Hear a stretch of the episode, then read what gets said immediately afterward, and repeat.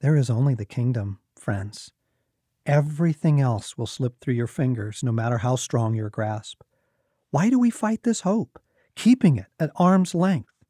We nod in appreciation, but we ask it to stay outside our yard. It's as though some power or force is colluding with our deepest fears and keeping us all under a spell. Pascal understood.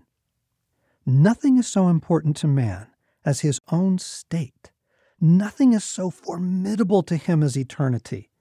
And thus it is not natural that there should be men indifferent to the loss of their existence and to the perils of everlasting suffering. They are quite different with regard to all other things. They are afraid of mere trifles.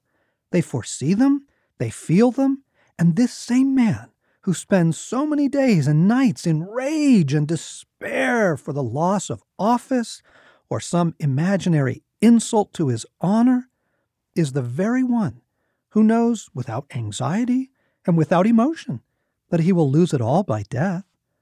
It is a monstrous thing to see in the same heart and at the same time this sensibility to trifles and this strange insensibility to the greatest objects.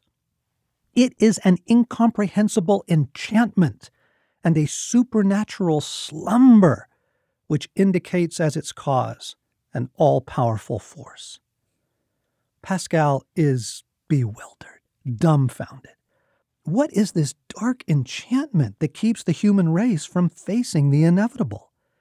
You cannot protect your hope until you face the inevitable. Maturity means living without denial. But we are mainlining denial. We are shooting it straight into our veins. We are grasping at every possible means to avoid the inevitable. We give our hopes to all sorts of kingdom counterfeits and substitutes. We give our hearts over to mere morsels. We mistake the promise of the kingdom for the reality and give our being over to its shadow. But when you raise the white flag, when you finally accept the truth that you will lose everything one way or another, utterly, irrevocably, then the restoration is news beyond your wildest dreams.